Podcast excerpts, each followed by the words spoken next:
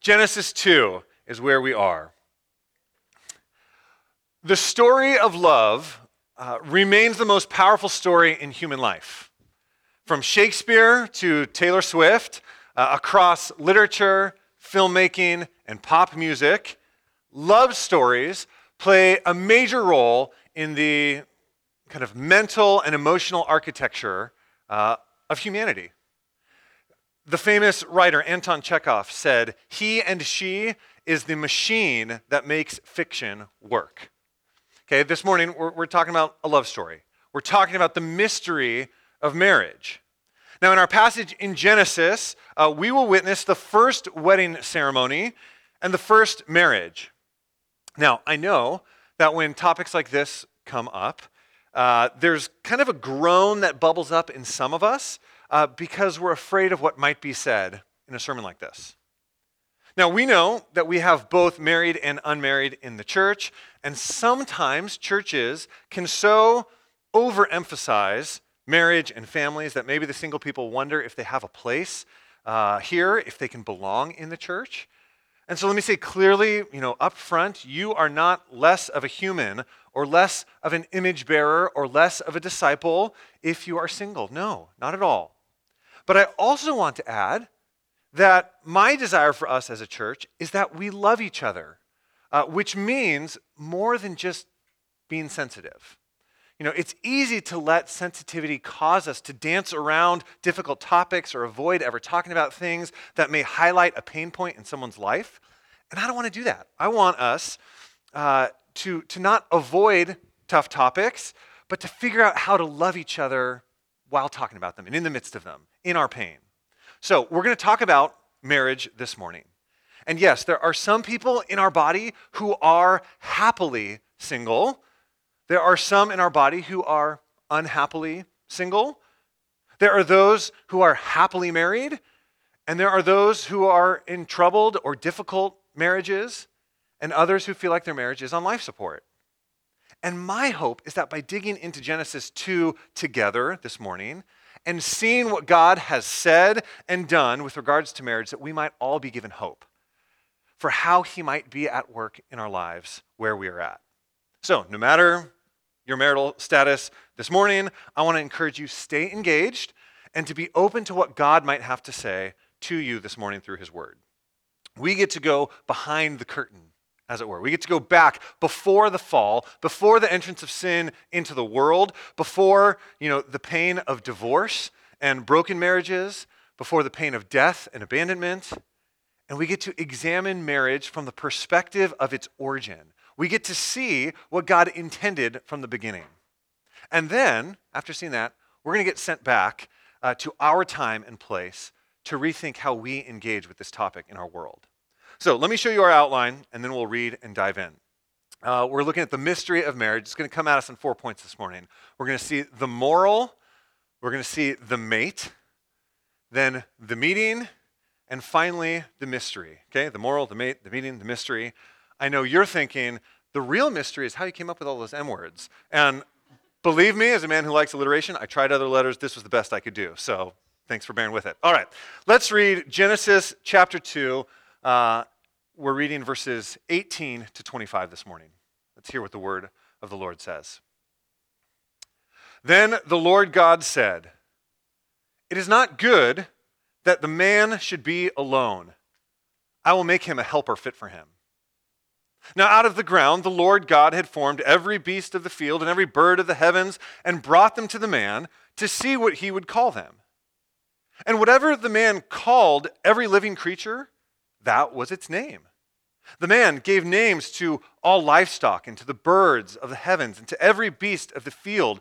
But for Adam, there was not found a helper fit for him.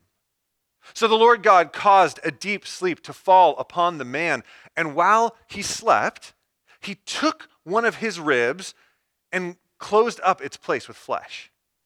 And the rib that the Lord God had taken from the man, he made into a woman and brought her to the man. Then the man said, This at last is bone of my bones and flesh of my flesh. She shall be called woman because she was taken out of man. Therefore, A man shall leave his father and his mother and hold fast to his wife, and they shall become one flesh. And the man and his wife were both naked and were not ashamed. Let's pray. God, we thank you for your word. And God, I, I, just ask now for your help as we unpack this together. God, would you speak to us? We need your Holy Spirit to comfort. We need your Holy Spirit to convict. We need your Holy Spirit to enlighten us and open our eyes to your truth. And so, God, do that now in this time that we have together as we try to dig into your word uh, this morning. We pray these things in Christ's name. Amen. All right, let's dive into the moral. The moral. We start off with verse 18. Our passage this morning begins with a declaration from God that serves as the foundation for what he's about to do. He says, It's not good that the man should be alone. But this declaration, this moral, has behind it two kind of important backdrops or, or coordinates that sit behind it. So, first, if you were here last week, uh, you might remember that we talked about the tree of the knowledge of good and evil in the garden. And, and we, we said that that's a symbol of God's comprehensive moral knowledge. That God is the one who knows the totality of right and wrong. And He is the one who has the prerogative to teach us what is right and wrong, good and bad. And just like last week, in our passage this week, we see God teaching morality. He's teaching Adam. See, far from withholding moral knowledge, again, we see God instructing Adam on what is good and what is not good. Now, the second kind of coordinate in the background of our passage is chapter 1. Throughout chapter 1, we heard over and over again God saw that it was good, and just repeats, it was good, it was good, it was good, it was very good. Then we get to this point in chapter 2, and God says it is not good. That should just jump off the page to us like, whoa, what is this thing after his good creation that God declares is not good? Again, here's the moral it is not good that man should be alone. Now, in just a moment, we're going to see more of what he means specifically with regards to Adam. But we can pause here just for a second because this, this moral actually establishes a massively important foundation for the rest of the Bible. Humans are meant to live in relationship with others. Humans are not meant to be alone, and humans are not meant to live as if they are alone. If you were here last week, this is kind of further contradiction of the spirit of our age. We are not autonomous individuals left to step out into the world seeking our own selfish satisfaction with our own selfish creativity. No, God says that's not good. Now, I've quoted him before, but he's just too good, so I'll quote him again. Helmut Thielicke. He says, We love to ask, how can I be happy and find fulfillment? But this is really a question put the wrong way around. Why? Well, the question emanates from the assumption that I am alone in the world. But God says it's not good for man to be alone. Let me just pause there. What's he saying? He's saying this question is the wrong way around because it starts with me as if I'm alone in the world. But he says there's this remarkable fact about life that, that we don't get happiness and fulfillment from pursuing happiness and fulfillment. So he goes on. He says, on the contrary, we get these only when I do not think about them and devote myself to something else, to another person, or to a task. In short, when I serve and love, and in both do not think about myself at all. Now, Thielicke, he's brilliantly connecting Genesis kind of as, as, to, to the seeds of Jesus' teaching that comes later. That if you seek to find your life, you'll lose it. But whoever loses his life for my sake will find it.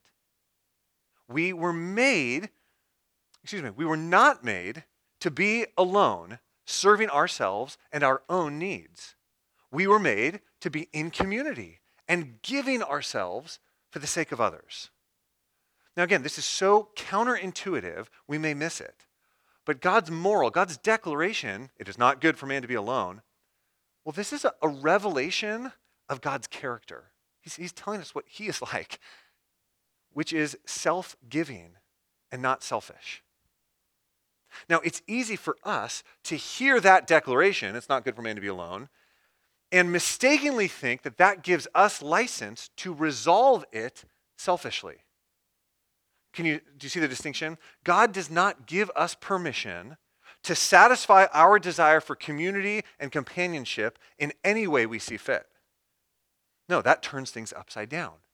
The moral, as we'll see, sets up God's provision of and parameters for sexual union and marriage. Okay, there's the moral. We can turn now to God's solution to this not good condition. So let's talk about the mate, the mate, verses 19 to 22. In response to it not being good, God is going to provide a mate. God's going to give Adam what he calls a helper fit for him. Now, these words have roiled some feathers over the years. Some people hear them suggesting that you know, women somehow are simpering and frail servants. But that misses the point completely. The meaning of helper fit for him is complementary companions. The word helper outside of Genesis, outside this passage, it's always used for military help. And often it's used in reference to God Himself. You might think of the Psalms He is our help and our shield. This is strength and power.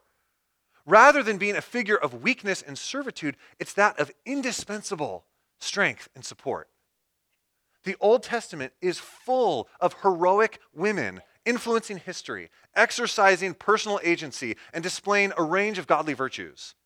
Women are not bit players in, dra- in the drama of redemptive history. They are examples of strength, courage, and resourcefulness as God created them to be. Now, the second half of that phrase, fit for him, it carries the idea of corresponding to or complementary to, could be literally translated like but opposite. We might think of, you know, like hand in glove, or lock and key, or Shaq and Kobe. Okay, maybe not the last one. You can forget that one. But God sets to give out Adam a helper fit for him, to give him a mate. However, God's going to give him this mate, but God begins with this funny tour of the barnyard first. We get this, this parade of animals, which is kind of comical, but it's a setup for the climax of the passage. Now, get this. We do not know if Adam was lonely. We don't know if he felt isolated. The text never suggests a psychologized problem. No. There's no record of man complaining to God that he was alone. And he may not have even recognized it. But God does. God sees the situation, he sees the scenario, and God declares that man is alone and it's not good. And then he shows Adam by marching the animals up to him so that Adam can, can inspect them and study them and look at them and then name them. And through this process, God's declaration is confirmed. So we read in verse 20, after he inspects and names all the animals, verse 20 says, But for Adam there was not found a helper fit for him. Verse 20 tells us that this naming ceremony, it did not turn up a mate, which leads to God making the woman in a special act of creation. So God makes the woman for Adam, brings her to him, and we see that that well, woman is a gift to the man. And when Adam beholds the woman, he cries out, "At last!" You know, all the livestock, all the birds and all the beasts, they were not bone of my bone and flesh of my flesh, but here is one who is like me. Adam recognizes the, the, the, sameness, that these two go together in ways that he didn't go with the animals. He recognizes the sameness, but also the difference. Because he says, She shall be called woman, because she was taken out of man. Adam recognizes both the likeness and the unlikeness, the shared humanity, but also the gift of sexual difference. Helper fit for him means between the sexes, there is complementarity and difference. We are made for each other, even as we are made different from one another. Now, this is where we begin to understand more clearly what God meant when he said it is not good for man to be alone. Certainly, that statement points to our social and relational nature, our need for community and, and selfless expression, but it also means more than that. It goes farther. Because the answer to man's aloneness is a woman. And this has important natural law implications. Okay? God didn't create Adam sexless. He didn't create generic human beings. He made male and female. One writer says, Another man could have helped Adam till the soil. Another man could have provided relational respite and energy for Adam. God could have gifted Adam a plow or a team of oxen or a fraternity of manly friends, all of which would have been useful, even delightful. But God didn't give Adam another man, He gave him woman, a helper fit for him. Like, but different. Corresponding complementarity, specifically in their bodies. In answer to Adam's aloneness, God creates sexual difference. Now, there's all kinds of differences. We can look around the room and see. There's all kinds of differences among human beings differences in size, temperament, gifts, complexion. These differences can help create you know, fruitful, vibrant relationships and communities. But as Abigail Favale writes in her book, The Genesis of Gender, she says sexual difference is a particular kind of difference because it's a difference that is arranged purposefully to correspond to the difference of the other. A body that is designed to fit another kind of body in an entirely unique way. Maleness points towards femaleness and vice versa. She goes on. There are all kinds of difference among human beings.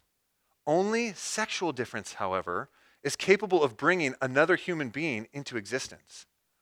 The one flesh union between man and woman is not exclusive, facing inward and closed off to others. Rather, it's expansive and open. Because this union alone has the potential to create new life. It was not good for man to be alone because by himself he could not be fruitful and multiply and fill the earth, which is the mandate we saw back in Genesis 1:28. Now we could say for all of this that, that Adam is like many elementary school kids. Okay, he learns about sex by first going to the zoo. And then he looks at himself and he looks at the woman and he realizes, whoa, you know, he realizes what's going on, what he has in front of him. Genesis affirms a balance of sameness and difference between the sexes. Now, it's a delicate balance. It's, it's, it's difficult but necessary to maintain. You know, most theories of gender, they lose this balance. They veer off into one extreme or another. Either, you know, uniformity and androgyny, that men and women are interchangeable, they're just the same, or polarity and opposition, men are from Mars, women are from Venus, and they're going to be at odds for the rest of eternity. No, no, we need to somehow maintain and hold together the delicate balance. Both extremes lose the fruitful tension expressed here in Genesis. Now, again, this is so foundational and so important to get a hold of because our world, we, know this, our world out there has absolutely no idea about what it means to be male and female. So much confusion, so much pain, so much hurt because we don't know. We don't know what to, to say masculinity is. We only know to call it toxic. We don't know what femininity is. We, we, we just don't know. But let's, let's connect what God has given Adam in a mate to the moral that he declared earlier. Okay? God's gift of woman is driven by his creative intentions, and it's not driven by Adam's desire. Okay? We are so steeped in our culture that we don't even realize sometimes we internalize ideas and worldviews that run contrary to God's creation and his word. We don't realize that on issues of sexuality and gender, many of us are more Freudian than we are biblical. In our world, we talk about desires with words like orientation, and we might believe that these desires cannot change. And then we allow ourselves to claim them as identities, as the, the, the truest thing about someone. We think these desires are immutable. But, friends, only God is immutable. Yeah, that word means unchanging. Only God is unchanging. Now, in all the confusion about sexuality and gender, we need to see that God does not make us into generic humanity to be defined by our desires, but rather from the start, we are male or female.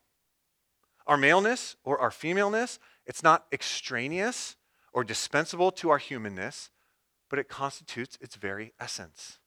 Every cell of our bodies is coded male or female. It's stamped either XX or XY. As one writer said, biological sex, far from being incidental or malleable, it carries with it its own sense of oughtness. Now, I know in pointing this out, I'm obviously running afoul of our loudest cultural dogmas in the world.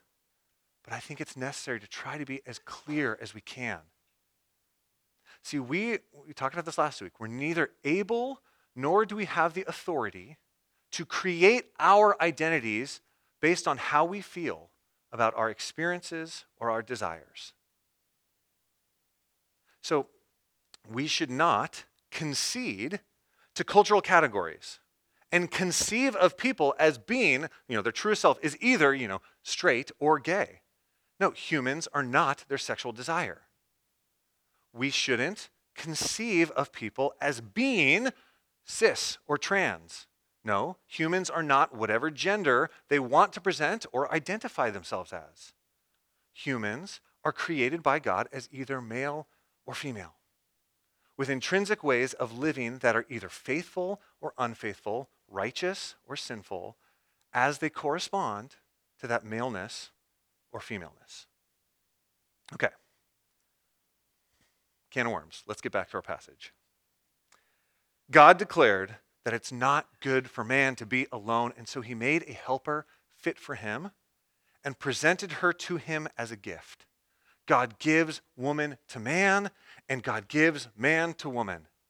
And when they are given to each other, we get the gift of the institution of marriage. So let's turn there. We've seen the moral, the mate. Let's go now to the meeting, verses 22 to 23. At the end of the parade, God brings the woman he has made to the man as a wonderful gift. And Adam cries out, At last! Finally, the two meet. And he not only names her woman, but he names himself in relationship to her. Up to this point in the Hebrew text, the man has been called Adam. Okay, he was named in relationship to the ground, to the Adamah. But here, he names her woman, Isha, because she was taken out of man, Ish. First time man is called that in the Bible. Humanity's first recorded words in the Bible are a love poem in which a man praises his wife and finds in her a new sense of calling for himself. She's woman, I'm man. She's wife, I'm husband. This meeting turns out to be a wedding ceremony. And what follows in verse 24, it's a, it's a fascinating editorial comment. I know some community groups are talking about, wait, how are we talking about you know, mothers and fathers when these are the first humans? Well, it's an editorial comment reflecting back on Adam and Eve. And the author looks back at Adam and Eve at this moment and he says, For this reason, therefore, because of these two, a man shall leave his father and his mother and hold fast to his wife, and they shall become one flesh. Maybe you've heard those words, you know, spoken at a wedding ceremony. They're God's definition of a marriage. One man, one woman, leaving behind their upbringings, covenanting together to become one, and giving themselves to each other to become one flesh. Now, there's some interesting parts of this definition. In a patriarchal culture where we just read that the woman was made to be a helper fit for the man, maybe we would expect that the woman has to leave her family and join the man. But no, it's the man who leaves and cleaves because this is a new thing being created in this marriage. The phrase hold fast, it's language of covenant commitment. It's used for, for the people's faithfulness to God and vice versa throughout the Old Testament. There's a call not just to physical union, but to covenant commitment. The one flesh language, okay, not only depicts the conjugal act, but also shows God's intention that marriage be monogamous a complete unity with profound solidarity. And so the examples of polygamy throughout the Old Testament, we realize these are, these are diversions, aberrations from God's intention. They're not good. The joy and peace of the marital union is further expressed in the fact that they are naked and unashamed. The sexual union of male and female, which alone can produce life, is set by God within the context of marriage. Okay, we see clearly here from the biblical text before the fall. before all the bad human examples of broken relationships and polygamous families and adultery, before all of that, behind the curtain, as it were, we discover God's intention for marriage. God created humans in his image. He put them in this world with the job of being fruitful and multiplying and exercising dominion as stewards over what he's made. And here at the beginning, he organizes them with the marriage relationship. Despite our tendencies to turn the covenant into a contract, despite our tendencies to sinfully distort the relationship, despite all the ways we obscure or pervert or cast aspersions on the institution of marriage, here it is at the beginning. One man, one woman, holding fast in covenant fidelity for life, sexual expression being reserved only for that context. That's marriage according to the Bible. Now, from this passage, okay, I cannot teach this morning everything that the Bible has to say about marriage. The, the Bible's big book, there's a lot in there, really great stuff for our marriages. Um, but we can see some things from this passage for us, okay, that are worth noting. So, first, if God's declaration at the beginning, if that's more about being selfless than it is about fulfilling our desires, well, then it helps us better understand and approach marriage. Marriage is about more than just addressing my loneliness or gratifying my sexual urges. Marriage is not something I get to define for myself or redefine in culturally celebrated ways. Marriage is an arena for self sacrificial love of others. Now, I'll repeat what we said earlier God does not give us license to satisfy our desire for community and companionship in any way that we see fit. No, that turns things upside down. God sets parameters for these things. And in our marriages, as in all relationships, we have before us a real person. Okay, there's a real person here. But if we approach him or her with our needs or our desires in mind, what happens is we treat them instrumentally. We treat them as things, as a tool. We won't treat them as a human being, a husband or a wife or a friend. We will treat them as a tool to be used to perform a function. Perhaps it's the function of erotic satisfaction, or the function of an emotional sounding board, perhaps the function of providing for me financially, or at least supplementing me financially, or perhaps the function of a, a helpful childcare provider, or the function of a trophy for social occasions, or the function of a cheap housekeeper.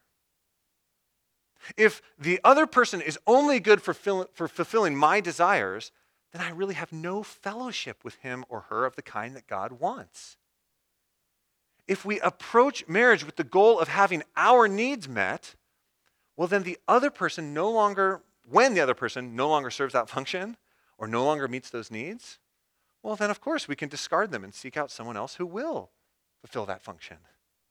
But that's not marriage as God designed it. The second thing that we can see from this passage is that God, God has a good in mind. When God says it's not good, he has, a, he has a good in mind that he's thinking about, that he wants for Adam, that he wants for Eve. And we move towards that good to the degree we receive gift, uh, the gift of marriage as he intended it.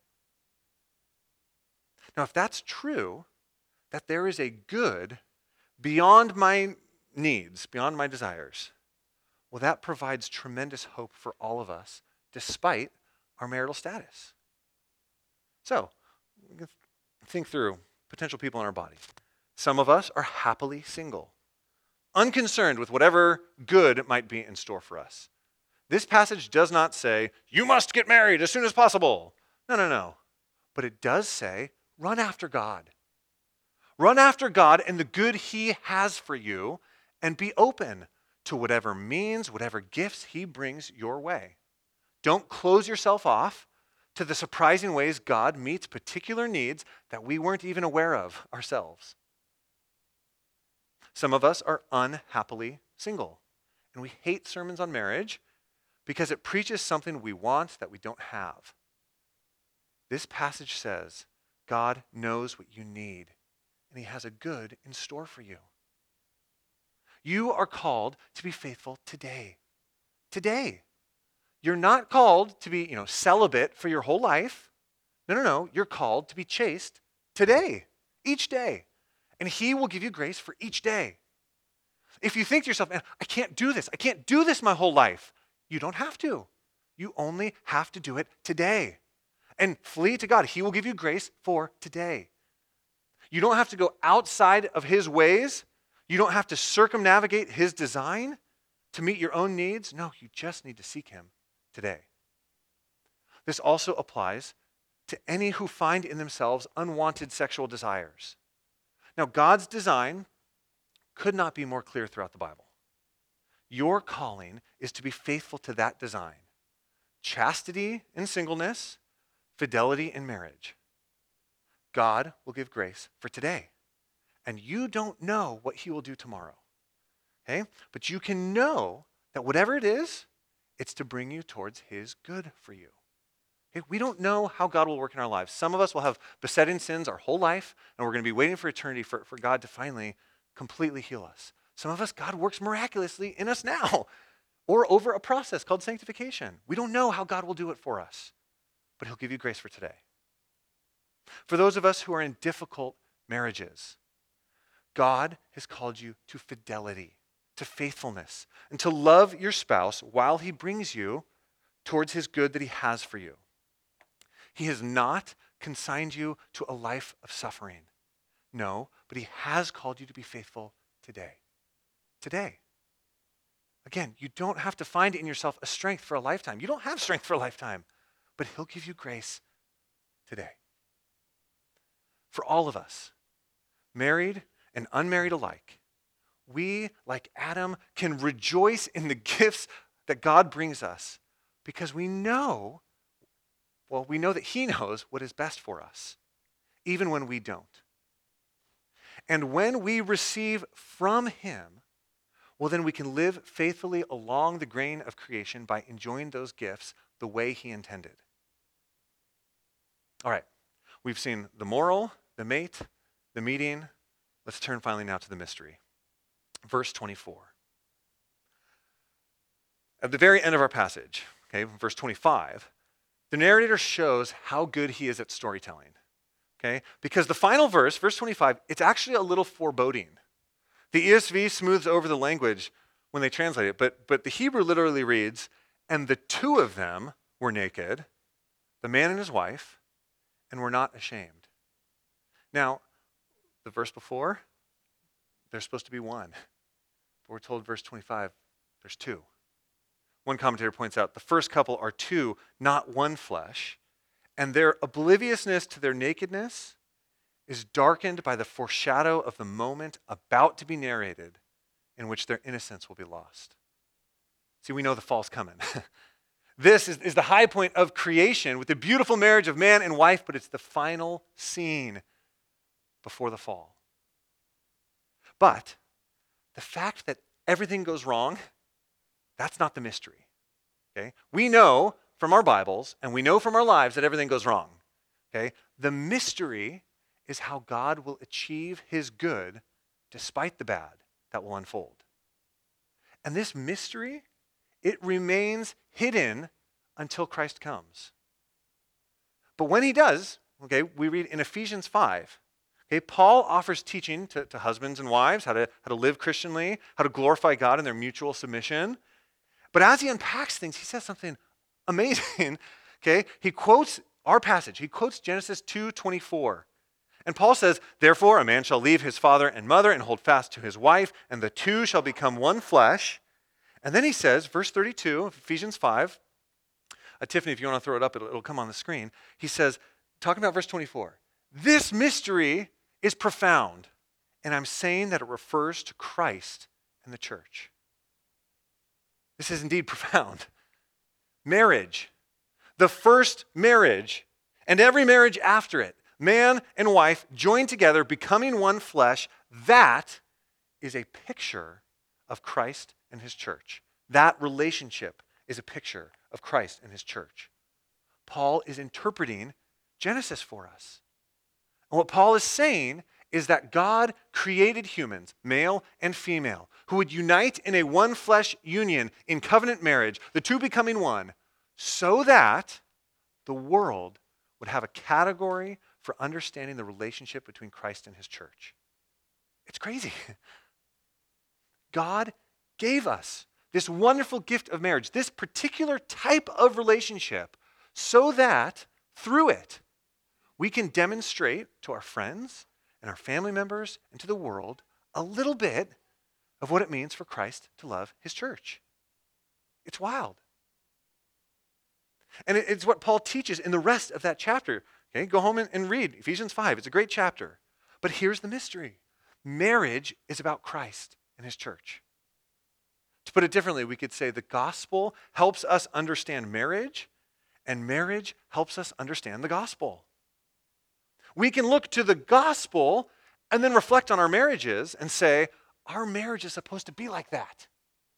But then we can look at our marriages and say, whoa, the, the gospel is kind of like this. The gospel helps us understand marriage, and marriage helps us understand the gospel. This is the mystery of our passage. It isn't re- re- revealed for generations and generations until Christ comes. But once we see it, it forces us back to our passage to reread and reinterpret everything that we've seen. It's kind of like those movies from when I was in high school, The Sixth Sense or Usual Suspects. I don't know if you saw those, these movies, they have a big reveal at the end okay? And, and at this big reveal, then the viewer is given a series of flashbacks. It kind of like rewinds the movie and it shows you scenes again, all the clues along the way, and you're like, whoa, what just happened? Like now I am rewatching this movie, like fast forward and, and realizing what it means, all the stuff that I missed along the way. The mystery has been revealed. Well, likewise, we are sent back to reread our passage. God says, It's not good for the man to be alone. I will make a helper fit for him. And then, you know, we see, whoa, whoa, whoa the triune God in eternity past, Father, Son, and Holy Spirit, they determine, let's, let's plan the creation of the world that there might be a people united to the Son. Whoa. We read, therefore a man shall leave his father. And then, and then we see, whoa, Christ leaving the comforts of heaven, leaving his father to take on flesh and pursue his bride and become one with her. And we read Genesis 2, and we read about a man and God's life giving breath or spirit is there. And, and there's a pierced side, and there's a death like sleep, and the building of a bride. And we hear undertones of salvation and the church. But not only does this mystery send us back to our outline, it sends us back to the whole Bible. We start rereading the Bible, we come across these stories, and all of a sudden we realize why fidelity is so important to so many stories in the Old Testament. We suddenly are scandalized by the countless failures of God's people because we see ourselves in those pages. We realize that's me. And we suddenly reevaluate, you know, the celebration of marital love and the erotic poetry of Song of Solomon. You know, why is that book there? But we realize, well, because our own celebration of that love is also a symbol of the greater love of Christ and his church. We realize why the prophets so often compare the people's faithlessness to adultery because we see God was indeed coming after his people like a husband seeking out his bride. See, friends, God had a good in mind, a good that led him to create a people for himself. He had a good in mind that led him to weave into the fabric of creation the marriage relationship that we might have a picture, a category by which we can understand not his, just his relationship, his love for his people. God had a good in mind of uniting himself to a people who would require redemption and salvation that could only come at the cost of his son. And that good unfolded. And that good will be realized in the end. And so, for all of us, the mystery of marriage sends us back not just to reread our Bibles, but to reread ourselves. It causes us to rejoice that even in the imperfect human expressions of marriage, we are given a picture of his love for us.